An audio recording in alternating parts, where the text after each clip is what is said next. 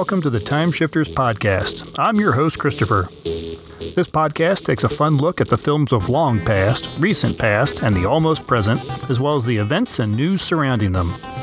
I would love to hear from you, and there are several ways to get in touch with the show. Look for the Time Shifters Podcast group on Facebook, follow us on Twitter at TimeshiftersPod, or you can send us a typed or recorded message to timeshifterspodcast@gmail.com. If you haven't already, you can subscribe to the show on Apple Podcasts, Google Play, Stitcher Radio, Spotify, iHeartRadio, and please check us and our fellow podcasters out over on PodChaser.com. Please rate and review the show at any of these outlets. All these links can be found on TimeshiftersPodcast.com. Now let's head to the Time Shifter studio and start the show.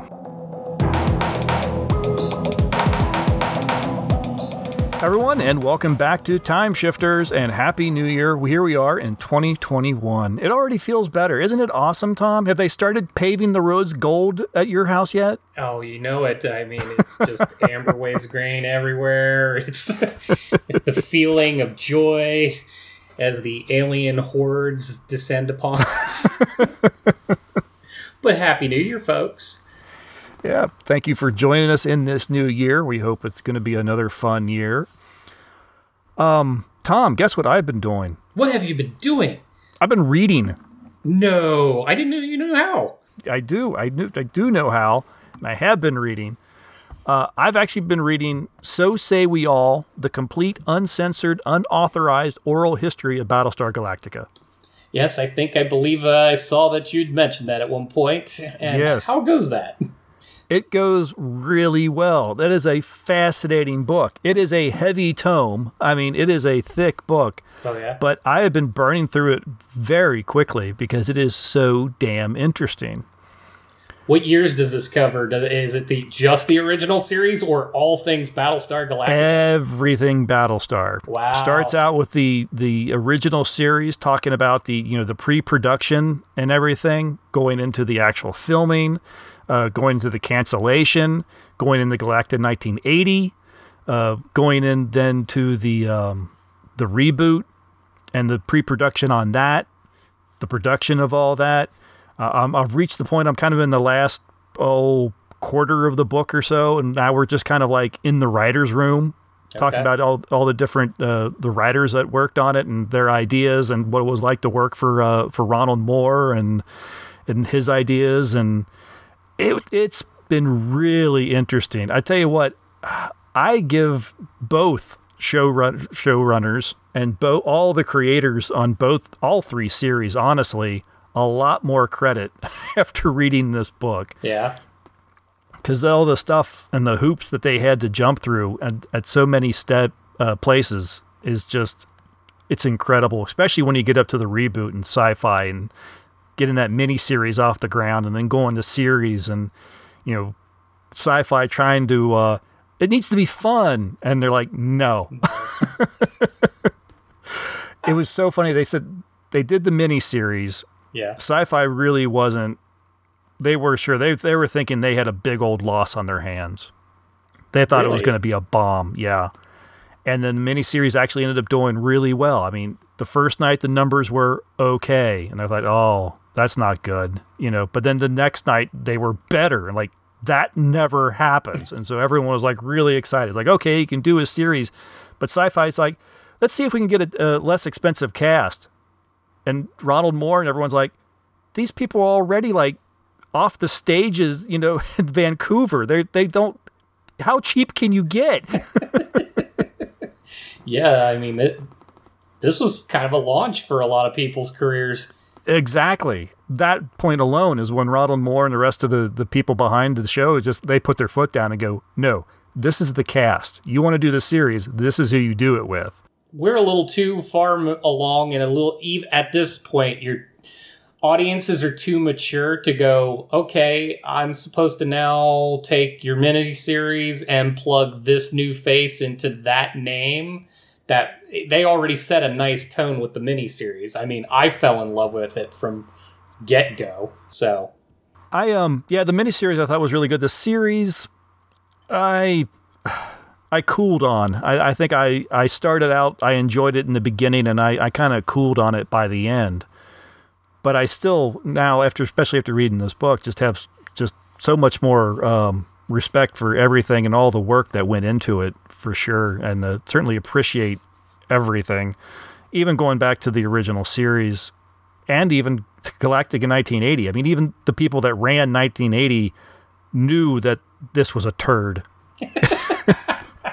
They didn't like it. It was just, this is what we have to do.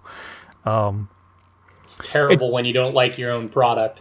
Yeah. Well, I mean, the whole thing is really great because it's just a collection of interviews with all these different, Stu Phillips, who did the music, I think it's David Larson, Glenn Larson's son. Okay. You know, speaks a lot about his dad, and, you know, because he's got access to all his notes and all that stuff, and interviews with Richard Hatch and Dirk Benedict, and then, you know, going to the new stuff, you got interviews with, you know, Katie Sackhoff and again Richard Hatch, and yeah.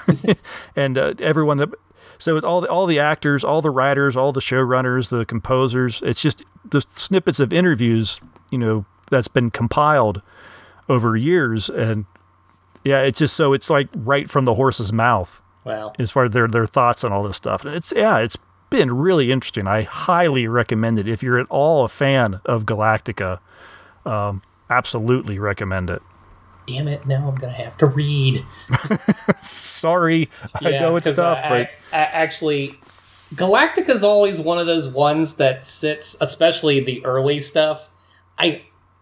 I liked it, but it was always so hit or miss anyway. It was kind of like, you know, I catch it if it's around, but I didn't Jones for it. And then when the new miniseries and series started, I was hooked from beginning to end. I absolutely adored that series. I adored the time and effort that they put into, like, the effects, the fact that they actually stuck to a little bit of science. Mm-hmm. Trying to get things done, ships moved in space a little more accurately. Yeah, you can thank Ronald Moore for that one. And thank you, Ronald Moore. But no, the acting was just off the charts, amazing. Everyone was fully committed, and I really enjoyed the storylines. I loved the evolution of the Cylons, and I actually was one of those ones, I didn't mind where the series went and how it ended. The whole idea that we're just in a constant loop, mm-hmm. that what we do begets what we do again. History repeats itself, quite literally. Right. I actually kind of really like that. I think it's Ronald Moore, and this is definitely a book that really highlights Ronald Moore and how he works. I mean, he's coming out of working with Star Trek, you know, Next Gen, Voyager, Deep Space Nine. Yeah. And this was his really kind of like, I can't do that anymore. You know, I don't want to do this. He tried really hard while he was working on those series to try to get them to evolve. Mm-hmm. He was really tired of the reset button. You know, the end of the episode, like on Voyager, if the ship is banged up, why can't it be banged up in the next episode? And right. The studio's like, no, you can't do that. And he really hated the reset button that Star Trek had in it. And so when he got a chance to do Galactica, it was like, yeah, whatever happens in this episode, there's repercussions on this episode. You know, trying to get it. That's one of the things that, you know, Trek was kind of getting into the serialized story, mm-hmm. but still keeping it kind of bottled episodes as well. Yeah, that was more important, that you could step in. You didn't need to know what happened last week in order to watch this week's. Right. And Ron Moore's like, no, this is going to be serialized. And this is another thing that sci-fi was really hesitant about doing something that was so serialized that they couldn't just syndicate it and let people show whatever they wanted to show and that sort of thing. It all comes down to a kind of a money issue and things like that. It's kind of interesting that that's not what they wanted, but you could say that's about the time frame that and every other TV series that would come into creation from then on out. Anything that Netflix, Prime, mm-hmm. and all of the other sources would do, it's all serialized. You have to follow the whole thing. Yep. In fact, without even intending to, Battlestar Galactica, the newer version, was almost built to be binge-watched before that was actually fully a thing to do. Right. But there was a lot of talk with the writers who he brought in. And, you know, there were some writers that came and went, and a lot of it wasn't because they were bad writers necessarily, but as Ronald Moore put it, you didn't surprise me. He just kind of let the writers, he just surprised me, write stuff. It's a real collaborative effort between himself and the writers. And the writers would sit and come up with stuff, and if he liked it, like, yeah, let's go with that. And then they'll figure it out later kind of thing. Right. The whole idea of like, okay, we're going to kill Starbuck. Wait, what? But they tried it really hard to keep it a secret. They were even keeping a secret from the cast. Edward James Olmos about blew a gasket. He was like throwing scripts around. You're going to ruin the effing show. They had to pull him aside and go, no, it's cool. It's okay. I can only imagine. But I do kind of like that sense of life happens, and that they were just kind of embracing that in the writer's room. Yeah, and that's exactly what they wanted. They wanted this show to be grounded in real life, that this is stuff happens, you don't know how to deal with it right away, and you got to figure it out.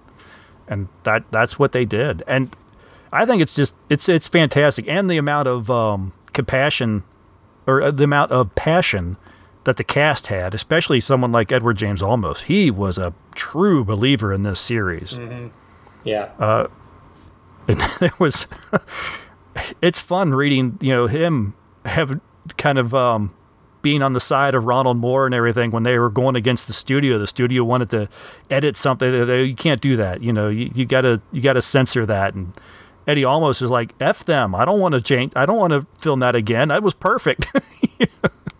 And he's the one that has to be talked into it, you know, to redo the scene. I was like, oh, that's awesome. Yeah, no, that's great. And what you were saying earlier, one of my favorite components of the show too is that sense of there is real consequence to the things that happen in the series. It was actually kind of heartbreaking for me toward the end of the series, that final season, some of the instances that they got into, the Galactica. I remember the guy that was kind of the chief engineer. And Tyrol, I think the character. Yes. Tyrol is inspecting parts of the ship after one of their last confrontations. And essentially the superstructure of Galactica is coming apart. Mm-hmm. And he is like, there is nothing to be done. We are on a timetable here. And what I remember the one episode where they jump into the Cylon den, essentially, and you watch the ship buckle because it can't take this anymore. This is the last that this thing can do. And it becomes heart-wrenching to watch it happen, and I love that the series let that be the case. Yeah. No, it's yeah, like I said, I mean, I'll just keep repeating the same thing. It's been really fascinating. And because of Ronald Moore's history and the history of the people that he brought in to assist, you get a lot of insight on the shows they worked on, because a lot of cases they were like, well, this really worked when I did it on this show, or this didn't work, and we were so glad to get away from that. And so you get a little insight about how things worked, things like going back into the Star Trek and everything, and an insight of why those shows were changing the way they were. And it was a lot of it because the showrunners and the writers were like, you can't do this anymore. It doesn't work. You got to just push a little bit. You know, can't someone die? You know,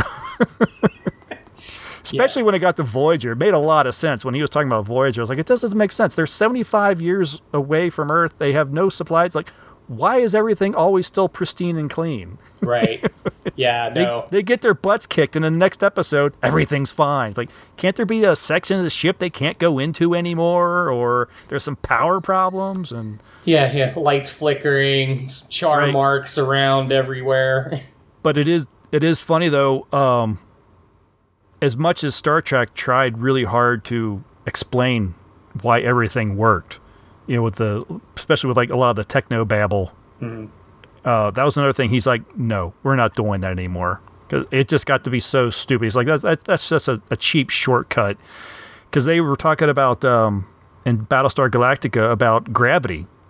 And they were thinking, well, maybe in the miniseries or in the early episodes, we have some, you know, one or two lines or something to explain something. And they were trying to figure it, and they were trying to work around it and think of things. And they finally, like, you know what, the hell with it.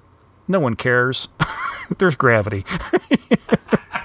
So it was just never meant. Don't even mention it. Don't bring it up. All good. That's what they did. That's actually a fantastic point. It is one of those things. If you don't bring it up, I don't think anybody thinks anything of it. Not anymore. You just assume that there's somebody invented something that makes that work. So exactly. I mean, the ship jumps. Yeah, exactly. It travels faster than light. I mean, come on. Of course, there's a way to stand on the deck plating. So check it out. Thank you to Chris Quilling, host of Forgotten TV. He's the one that recommended that. Forgotten TV podcast is fascinating because he goes into some really deep dives on pretty much any show you can imagine. If he hasn't covered it yet, he's going to cover it. Wow. He just did one on Auto Man that was just published this past week. I saw you share that post. Yeah, I mean, I'm going to have to pick that one up to follow, particularly for Auto Man. Yeah, no, it's a fun one. And it kind of, what happens with this book, reading about it, and I did do it, I got in the mood to go back and watch Battlestar Galactica. So I was reading the first half of the book or so, and it was all talking about the original series. And I'm like, I'm going to watch the original series again. You know, I had to pull out the DVDs and go and watch the premiere, like the 3-hour premiere miniseries. And then I got into the reboot, and I'm like, yeah, I need to watch that miniseries again. So I dialed that up and started watching that.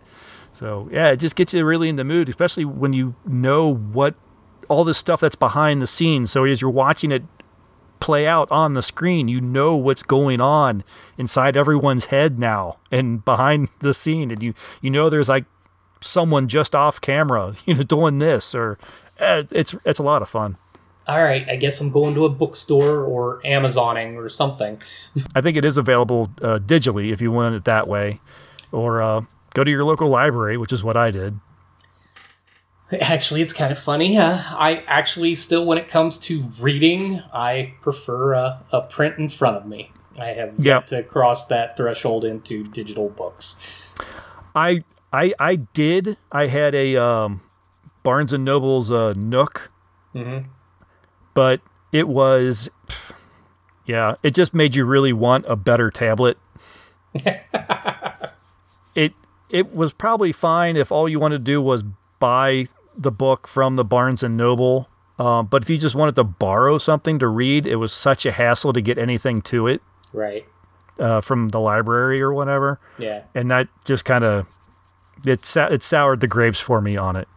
And it wasn't the quickest thing in the world, especially when you're trying to do that kind of stuff. And, you know, and even just buying the books aren't all that much cheaper than buying the paper versions digitally. So I couldn't afford to keep buying any book that I didn't know if I was going to like or not. And do I want to keep this book? And I guess that was the way it used to be. But if I have the option to not buy it and borrow it and read it, I want to do that. Right. And I just never got around to getting anything that would work a little easier for that.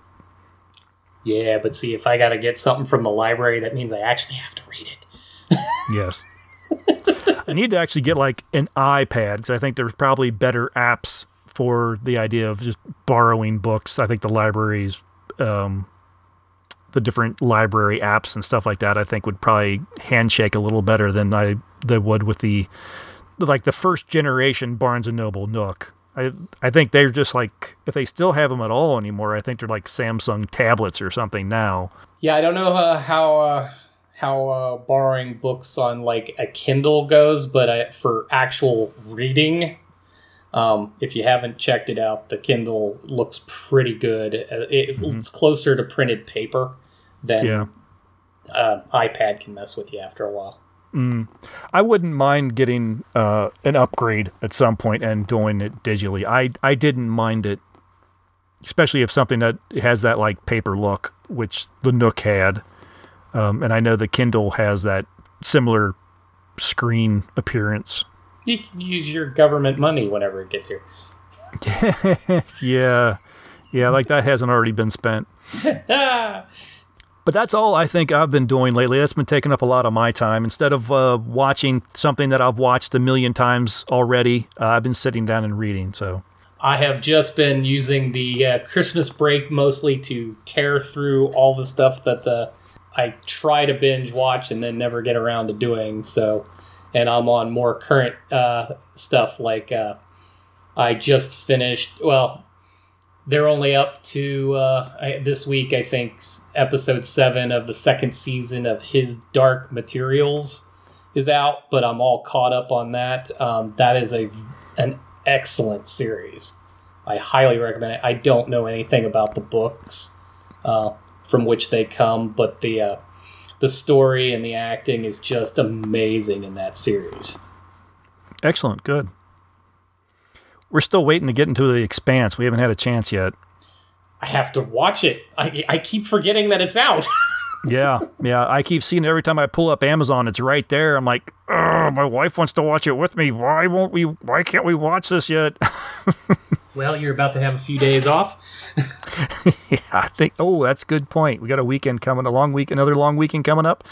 I think, try to get some of that in there. Yeah, I might have to burn through The Expanse before it's time to go back to work. Did you see that there was a? Because we talked about this off mic not that long ago, but did you see they finally did air a new Grand Tour special? I did. I watched it the other night. Yeah. Okay. Madagascar, yeah, the massive hunt. Wasn't too bad. It definitely had its moments. James May in a in that roadster. Yes, quite. No, I love the three of them together, and actually, it's even more fun sometimes to track what happens to them after they do these shows, because there was a huge uprising. What's featured in this. In the episode is they're on a treasure hunt. And in being in a treasure hunt, they went somewhere in Madagascar and dug a big hole in the middle of a field. Mm-hmm. And it happened to be that particular town's, as they call it, the football pitch where they play soccer. They just dug a hole, and then from the show's perspective, it just looks like they leave and abandon the whole thing because they've ruined the field. They're out of there. Well, that's for the show. Right. What actually happened is the show paid to fix the whole thing, and they dug it up because there was already a problem with that field anyway. The spot they dug was already sunken in, and it was becoming hard for the town to play soccer there, so they fixed it for them. Yeah. But I love the controversies that come with them. I figured there are in a lot of cases where they do things where it looks like they've completely ruined or damaged something. There's a larger story and a happier ending. I'm not saying they don't say many off-color things. Jeremy Clarkson is notorious. Well, yeah. However, as a general rule, they tend to leave things better than they found them. Yes. Yeah, it was a fun series. We don't know when it's amazing that we got this one. Right. It took so long because they filmed this right before the COVID lockdown swept the world. And it took months before anyone could get into a studio to edit the thing. Right. So it's a miracle that this one got out. So there's no telling the future of Grand Tour or if there is going to be any more Grand Tour. Right, no, and it'd be kind of sad. It's been a struggle because I just love watching those guys together. Fortunately, there is, 20 years of Top Gear and 3 or 4 years of Grand Tour. Yeah, but Amazon makes you pay for it. They do now. Yeah, I saw that. All the Top Gears are no longer Prime. Yeah, no. You can get a couple of specials here and there, but that's about it. So yeah, I've not watched any of the newer Top Gear. I tried to watch the first and second year after they left. Right. I couldn't do it. No. It's them trying to replicate what those three created, and it's not the same. Nope. And don't even get me started on how bad the American version was. Wow. Yeah. No, it not right. No, it was awful. And the fact that it still exists. Does it? Does the American version still exist? I think it does. I believe it's on one of those lesser seen cable stations. Wow. All right. Well, then I guess we should probably get into a movie review. What do you say? Absolutely. I'm dying to talk about this. All right. Well, we'll take a short break. When we get back, we're going to talk about a film that at the time that this episode airs, just, I think, dropped today, actually. We're going to talk about 2021's Battle in Space, The Armada Attacks.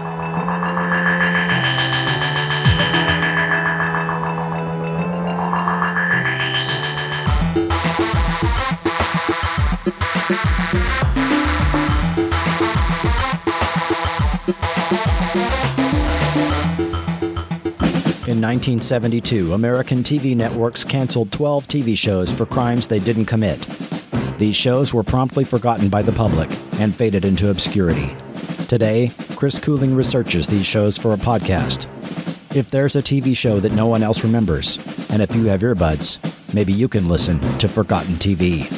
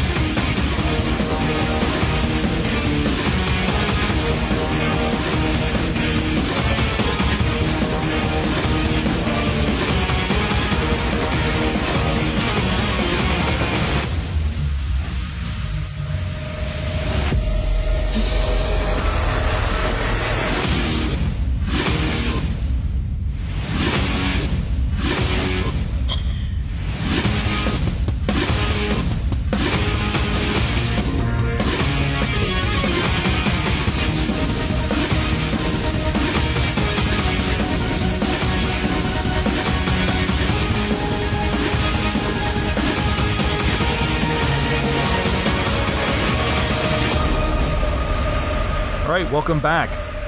In 2420, after aliens and powerful space wizards have enslaved human villages, a group of resistance fighters organize a counterattack against their alien overlords and launch an armada of spacecraft in a battle for supremacy in space is not what this movie is about.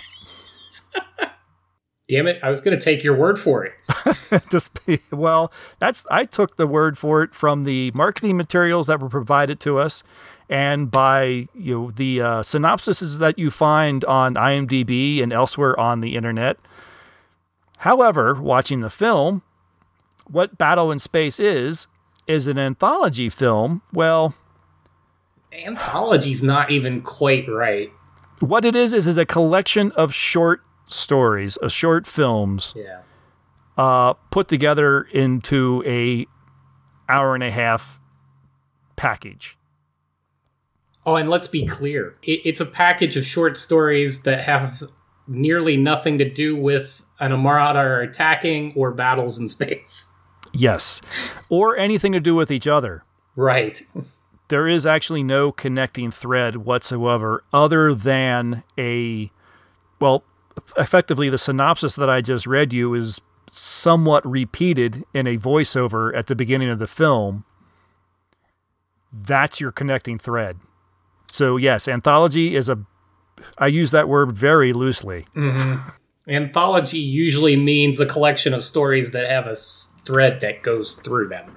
Right. So like let's just call it a collection. It's a collection of short films, which makes it on its surface a little difficult to really kind of review, because I feel a little angry that it's marketed one way. And it's you know, the distributor, mm-hmm. I think, Uncorked Entertainment, is effectively kind of lying to you to get you to watch this film.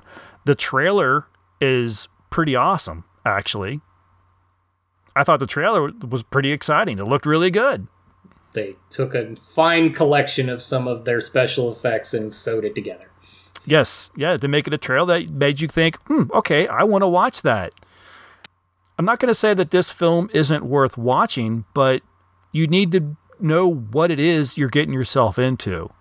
Because watching this film thinking it's about aliens, space wizards, and resistance is only going to make you mad.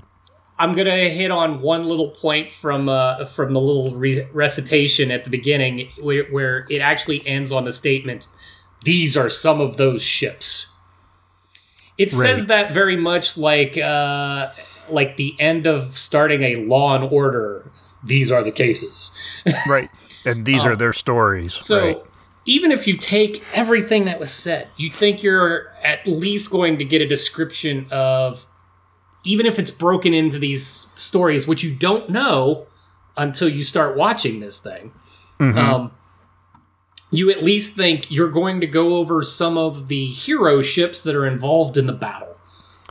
You expect whatever stories, once you realize that it's going to be a collection of stories, you expect those stories to at least take place in the same universe. Right.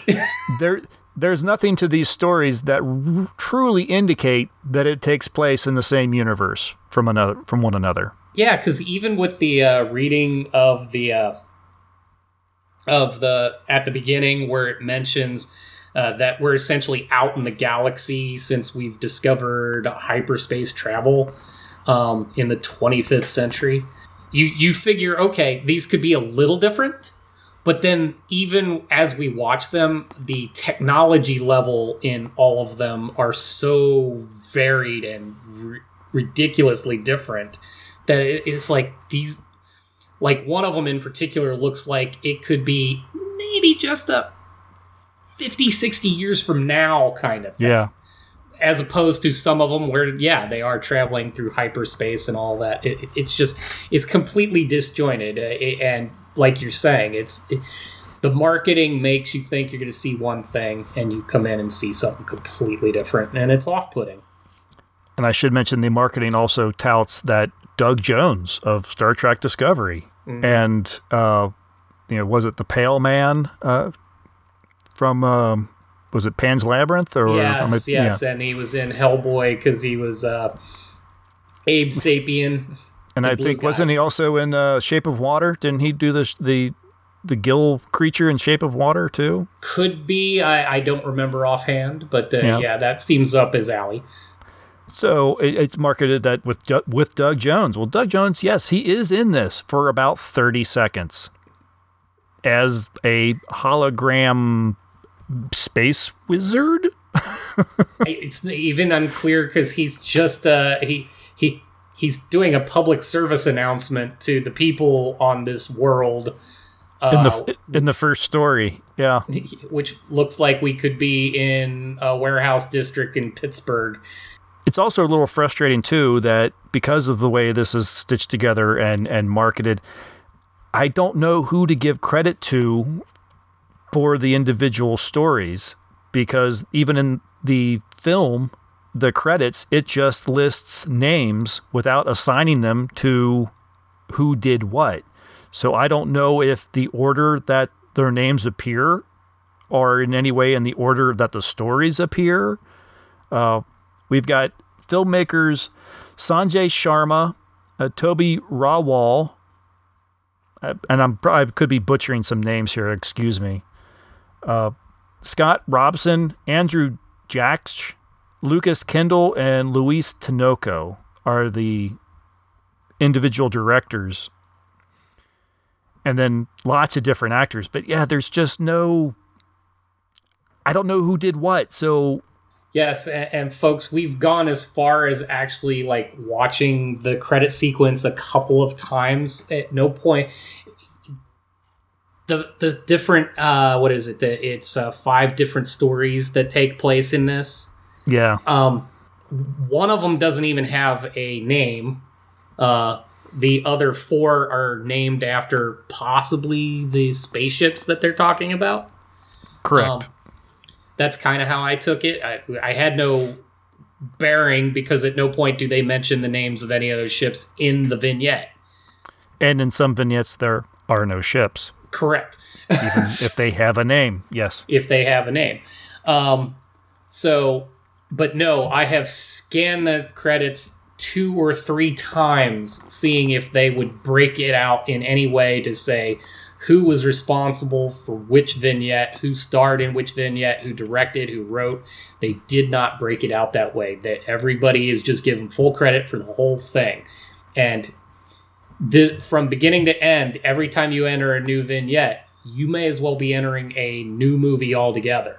Yeah. They look completely different. The effects are completely different. The film styles, acting, directing, everything. They feel like different pieces. Long and the short of it, I don't know how all of this made a movie.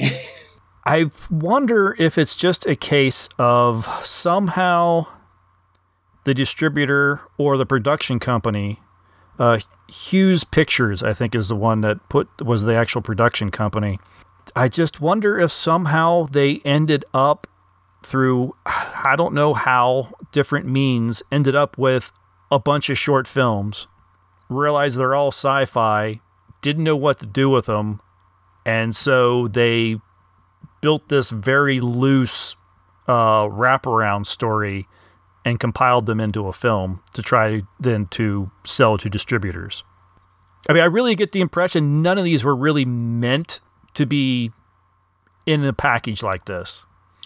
No, I almost think of this more as, and where it'd be more successful, I think, at least in pulling it off, is I'm drawn to the old kind of style, like Amazing Stories. Sure. Where... each episode is its own little story. It could have any number of themes, but the point is they all fit in the collective of it's an amazing story. That's what this kind of needed to be, but not how they put it together. Do you remember in the early days of the Sci-Fi Channel where they had their they had a series or a show, and it was all about short films? Yeah. And they would just air like 2 or 3 short films in an hour or something?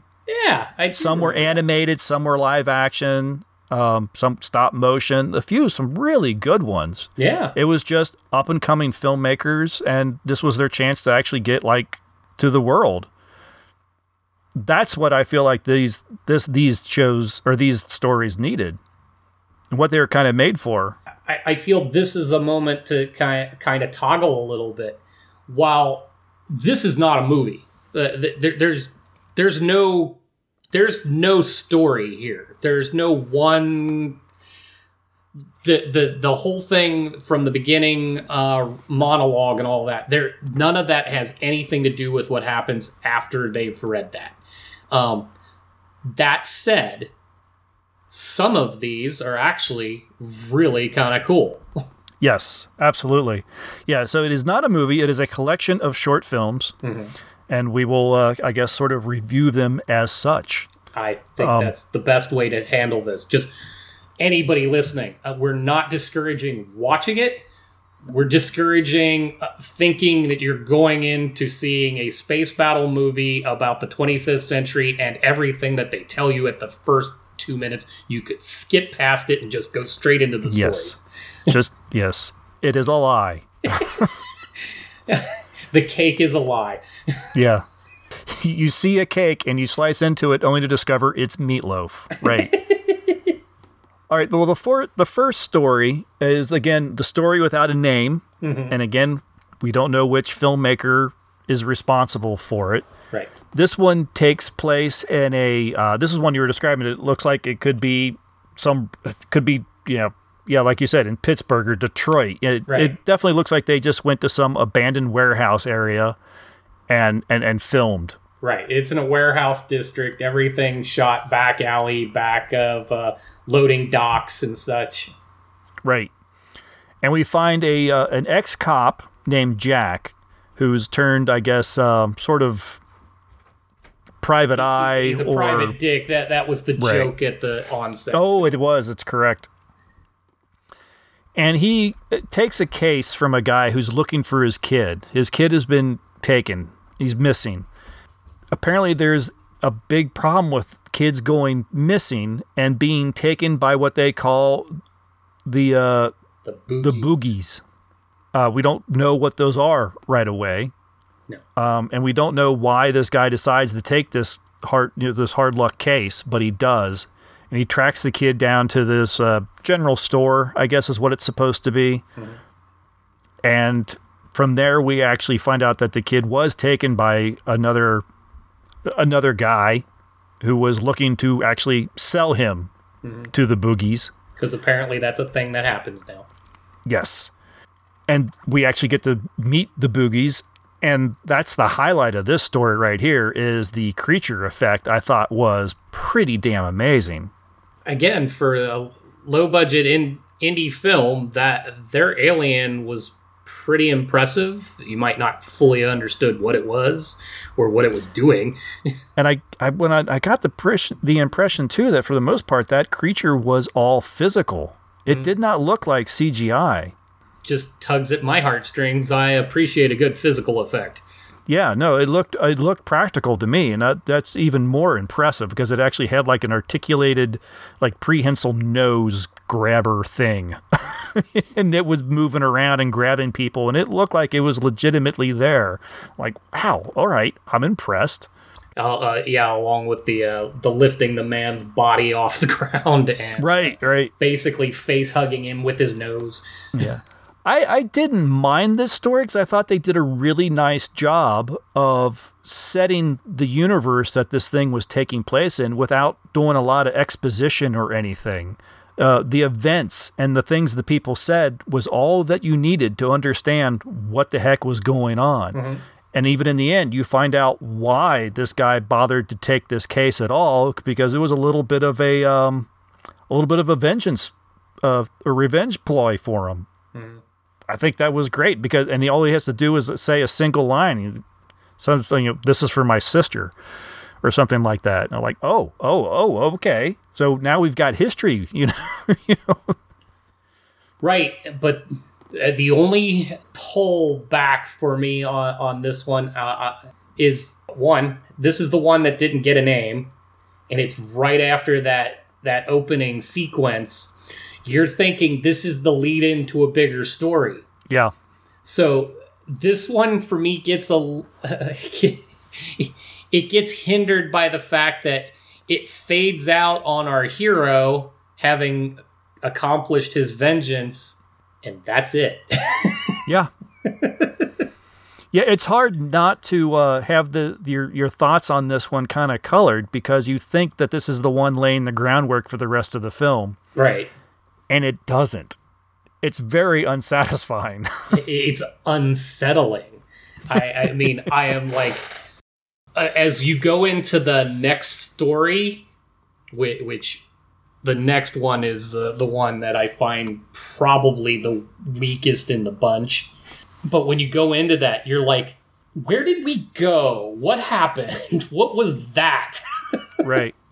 That's what's really annoying is it's a short film. It creates this strange universe. It gives you these characters. It gives you this down and out cop, this weird general store and the type of people that frequent it. And then the boogies and the fact that they're taking kids. You don't know why. It's never explained. He's like, okay, I want to know more. I want more of this universe. Yes. And you don't get it. This feels, this opening one has a big Blade Runner feel about it. Yeah, a little bit. So I like, I was getting invested just as it was taken away from me. Yeah. So the next segment is called The Hermes. And yes, I would agree that this is definitely the weakest of the five stories that we see. Mm-hmm. This was three guys doing cosplay in a field and a warehouse. Yeah. And this is the one where, like, the first one, and I can, in hindsight, I can divorce my disappointment in it that it isn't the lead into a larger tale now. And now that I know it's its own short story, I'm satisfied with it. I like everything it did. This next one, The Hermes, did none of the things that the first one did. It throws you in with these characters. You have no idea what's going on. They are not conveying enough nuggets as things go down to give you any insight as to what they're trying to accomplish, why they are the way they are, where they are, who are these people following them. Like, yep. It's just complete nonsense, and it steals from so many other things. It's not even funny. Yeah, this is like, okay, I should actually say this is three guys who like Star Wars cosplaying in a field in a garage. Yeah. Kinda, yeah. This is Star Wars kind of blended in with we talked about Killjoys last time. Right. A little bit of that little flare into here. Yeah. I'm thinking of also the old show, the failed series Dark Matter, which is, yeah, you know, the mercenary crew. You kind of get that feeling. Yeah, no, this one was a mess. And then you got to tell me, well, first off, I'm just going to throw this out there. At one point, again, it's indie, it's low budget. I have no problems with those things. But when you steal other people's stuff outright, like the Force, for one. Yeah. These guys were trying to use the Force in whatever way they could. But the one that really drove me insane is when they're in the warehouse.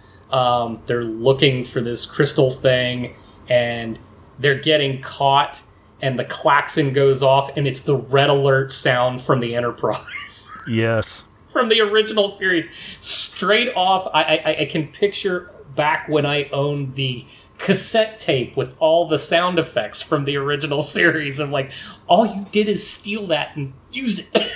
Yep. Yeah, this sounded like it was literally recorded right off of someone's television. The red alert thing, yeah. There was only one moment in this story that I actually thought, okay, I'll give you that. That was kind of fun. The story opens up with the guy hanging upside down, yeah, a la Empire Strikes Back, mm-hmm, trying to reach his gun, which is in the grass. Yeah. Again, Empire Strikes Back. He reaches out his hand, and the gun kind of jiggles, you know. So okay, we've got a Force thing or something. A man, another figure in a black motorcycle helmet shows up, and he's getting ready to kill him. And he said, "You should have killed me first, whatever." And he throws out his hand real quick, like he's gonna get the gun, and nothing happens because he, you know, his Force, whatever it is, his metachlorians aren't strong enough. I thought, okay, that's kind of funny. Okay, yeah. No, that was a good joke. That was cute, and then his buddy shoots the guy from behind. What's killing me, though, with some of that, too, is they're clearly carrying around 45s, the pistol, but they're shooting little laser bolts, and at some point, one of them has to change the clip on their ray gun. Oh, and it's so frustrating. I hate it when they do this on, even if it's supposed to be like a legitimate 45 or whatever, they'll fire the gun, and then the next thing you see, they, like, right, you don't have to do that every time. Right. Stop doing that. You just shot out a round. Oh, and for those of you listening, I'm sorry I said clip, it's magazine. And what are you ejecting on your ray gun? Yeah. But But no, another one that, and I'm just going to pummel this one because I don't care, because it was just so bad. But someone came up with a really neat CGI scene of the ships. The ship flying low to the ground, then climbing into the air, then going into faster than light, and then being followed by three things. The funny thing, and I don't know if you caught this, they play that scene, that sequence at the beginning, and you're supposed to think, okay, this is what's leading up to what we're now seeing, and then they do it when they leave. Like, yeah. I have no idea what just happened. Yep. It was two different planets. They say they left the one planet that we were at, and then they left that planet after they got the crystal. Yeah, I don't know. This one felt very much like somebody's senior project in... yeah. Yeah, this was film school. This was a film school project. It totally was. The guys looked like they could have just come out of the bar to do this because they were children. Yeah, it was rough. And this is probably, it probably also makes me mad because this is the one that took me out of the other one. Yeah, and now has told me I'm not watching what I think I'm watching. So being the second story in this and sucking, yeah. It was like a two-fist. I was just put down immediately. I have to admit at this point, I stopped the show. I stopped the movie and I had to come back to it later because I was mad.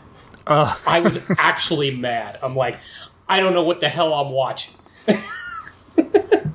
Well, if you didn't know that this was going to be this way, by the time you get to the third segment, it was pretty obvious. Yes. Next up is the Agamemnon. How does this one start? It has some astronauts. This is the one I think you were talking where it looks like it could just be this 25, like 50. It could be sometime within the next 50 to 100 years. Yeah, this is just like advanced NASA stuff. It looks like a Mars mission kind of thing. Yeah, that's exactly what it feels like. Some astronauts that are, I think, checking some space station, some relay stations or something like that. Mm-hmm. And one has to go to a planet below. Looks ridiculously like Mars. While he is there, something happens with his suit and he collapses. He ends up ripping his helmet off, which always a good idea on an alien world. Yeah. But then he actually discovers that he can breathe. He's breathe fine. And he starts walking around this desert planet. And then he gets some flashbacks. And this one was probably a little confusing, certainly at first. Because I think in the end, what happens is all this is a fantasy. It's like a medically induced... Yeah, they have him sedated, and it's because he's apparently done something horrible aboard their ship or whatever, looking like he's almost become a zombie. He's physically attacking and eating another crewmate. Right.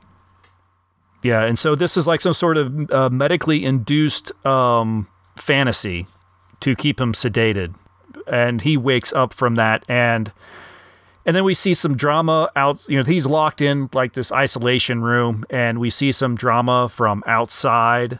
Oh, no, they have him in the airlock, don't they? That's where we end. Yeah.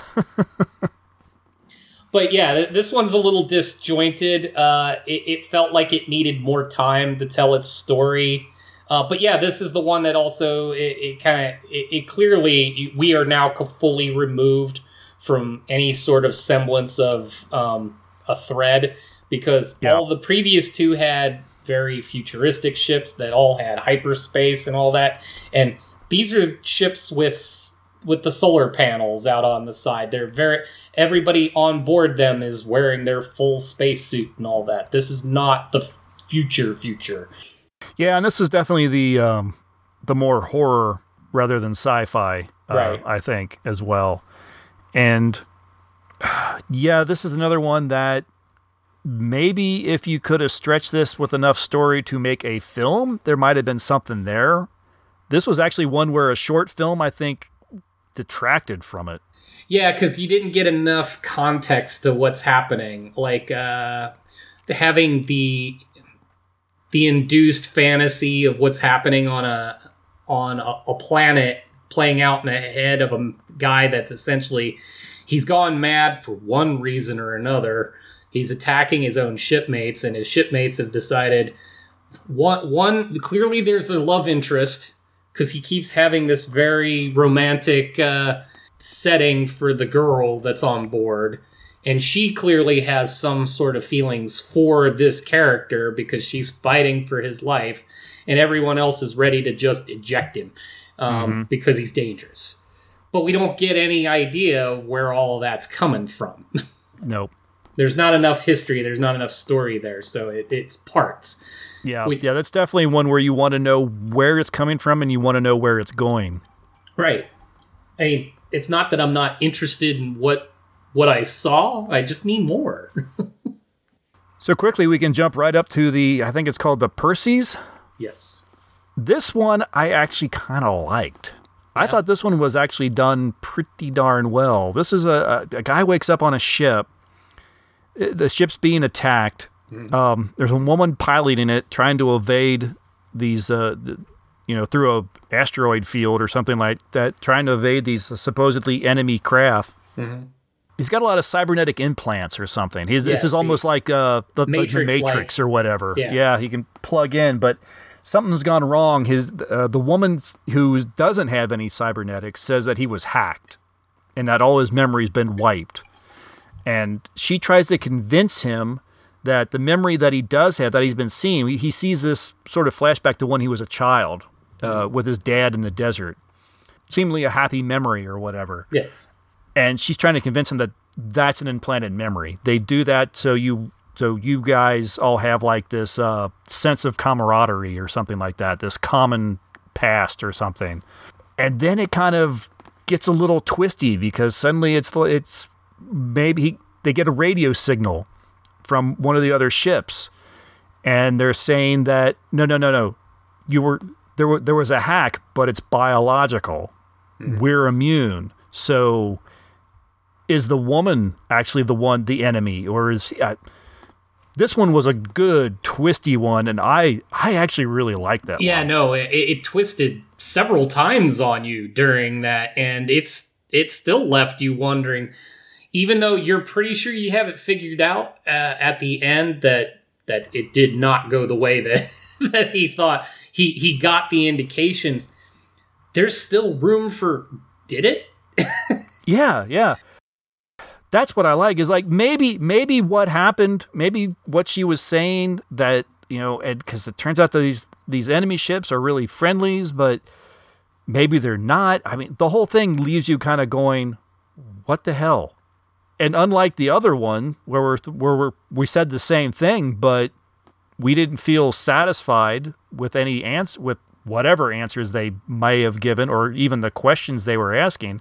This one, for some reason, was just maybe it was the psychological aspect of it. This is the one of the ones, and there are two, and we're going to get to the other one here shortly. But I'm totally with you on this. I am one satisfied with it as a short story. I mean, mm-hmm. I loved how it started, loved the dynamic, very close to the vest the whole time, and then and the ending, which you get the twist, and then it's settled but not.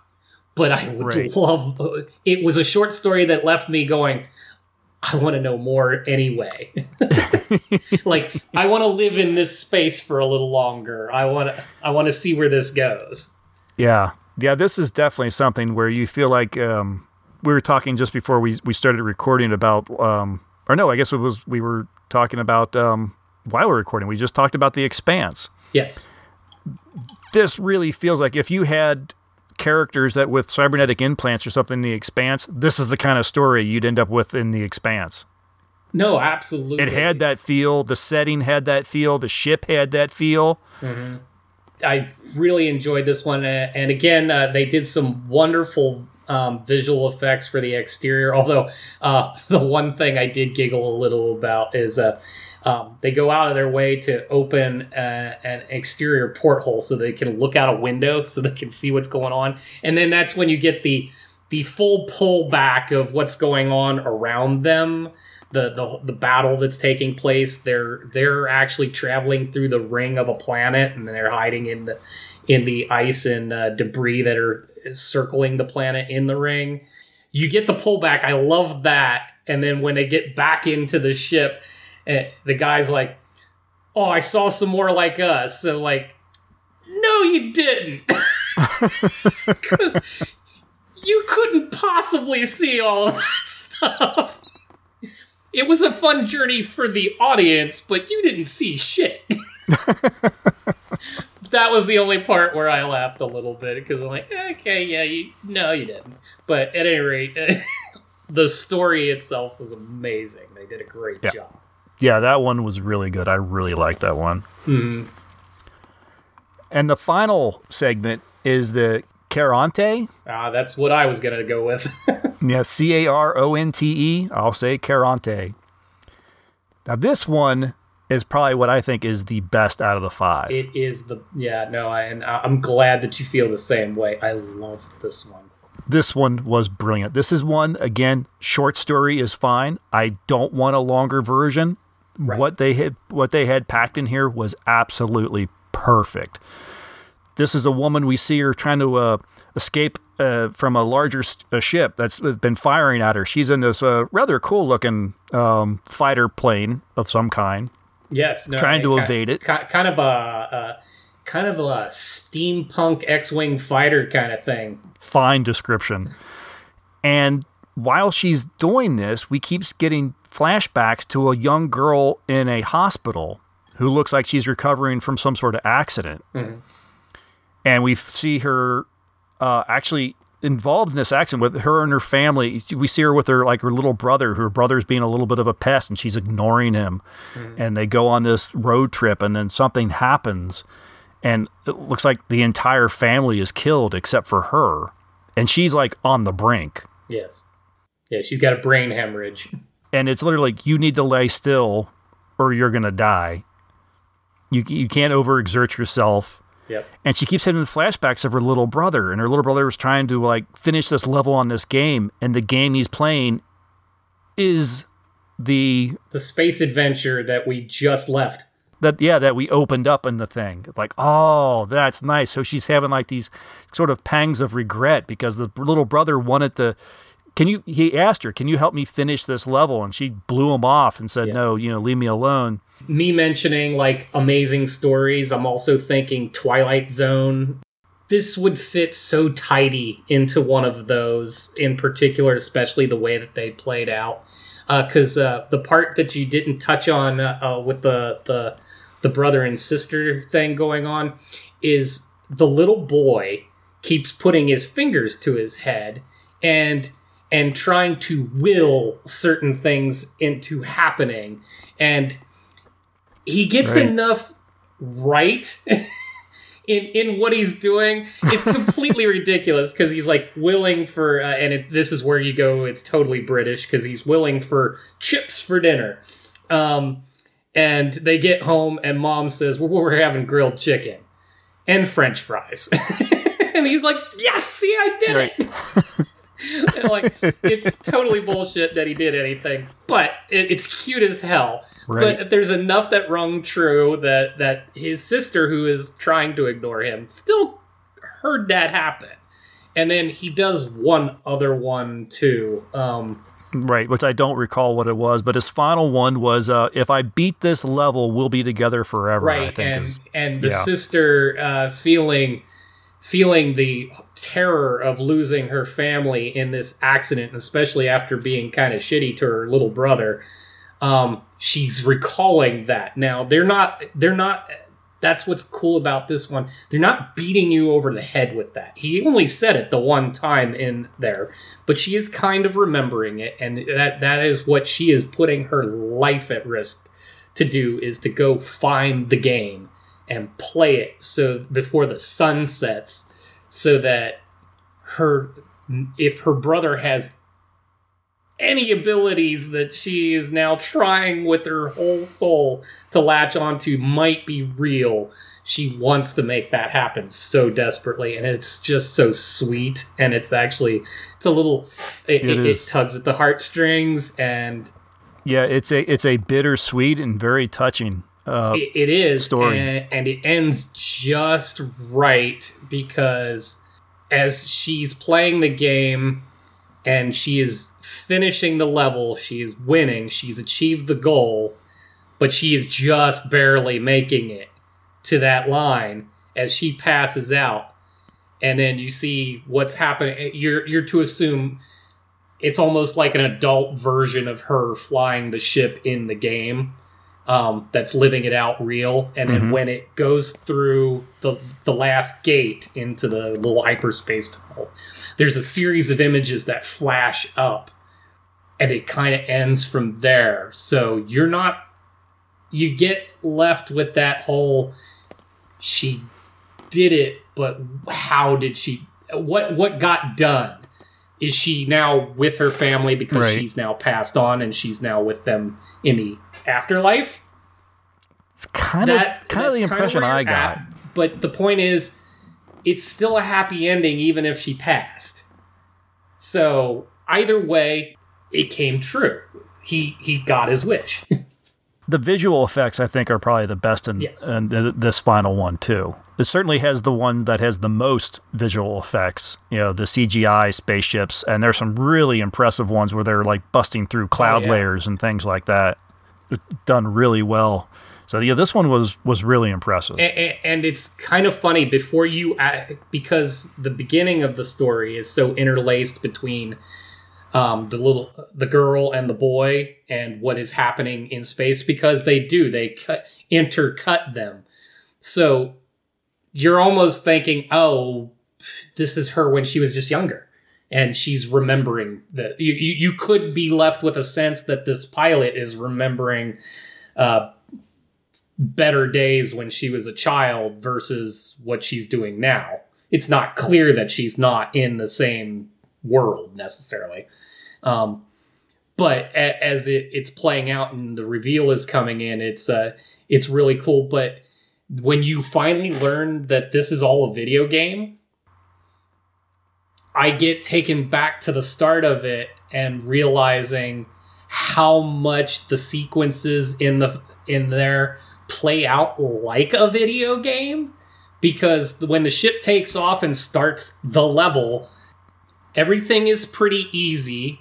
And as she approaches that first gate to jump through, it gets increasingly hard. All of a sudden, here's the big battleship bearing down on her. So it's the boss level as she's got to. And I'm like, that's genius. That's awesome. I'm having like a Star Fox moment here. So I'm like, that was really cool. That was a fun ride. And happily, because it's the last one, by this time, like I said, I cut this damn thing off it after the Hermes one, because I'm like, nope, I'm done. I gotta take a break. 20-minute mark, I'm out. So when I got like, okay, I now know what I've gotten myself into, and I get back in and I watch, and this is the one that I end with. I'm like, all right, that was pretty cool. I like that. Yeah, this was definitely, I'm really glad that it ended on a high note. Needed it so badly. But yeah, and that's when I started digging in the credits, because I'm like, oh, I wanted to know who was responsible even for that one. Same here, because that's kind of like, okay, this is a filmmaker I want to follow. I want to see other things that this person's done. Right. Or will do. I don't know. And it's like, it's a mystery. I'm going to have to like research every one of them. Just start trying to track them down and start sending emails. Did you do the one about the spaceship and the girl that's in the hospital? And seriously, folks, this is why it's still worth a watch. These are independent filmmakers doing great little short stories, some greater than others. But they are putting their heart and soul into this, and they have put together some decent effects and all that. But it is so worth it for these last two. Yeah, and that's another thing, too, I'd love to know is whether the visual effects, some of them seem like they're fairly similar, so I wonder if they were put together after, you know, these short stories were assembled into this package, or, you know, or were they actually done beforehand? I still think they're beforehand enough different that they feel like they came out of different groups. Okay. They at least had different art designers and such. But, I mean, I have nothing to prove otherwise. Yeah, I hope so, though. Yes. I hope that is the case. And, yes, I hope I find out who did this. No, that one was genius. But, yeah, that one reminded me the most of, like, a more modern-day Twilight Zone episode. Or, I mean, that fits right in there with the dude that busted his glasses and all that.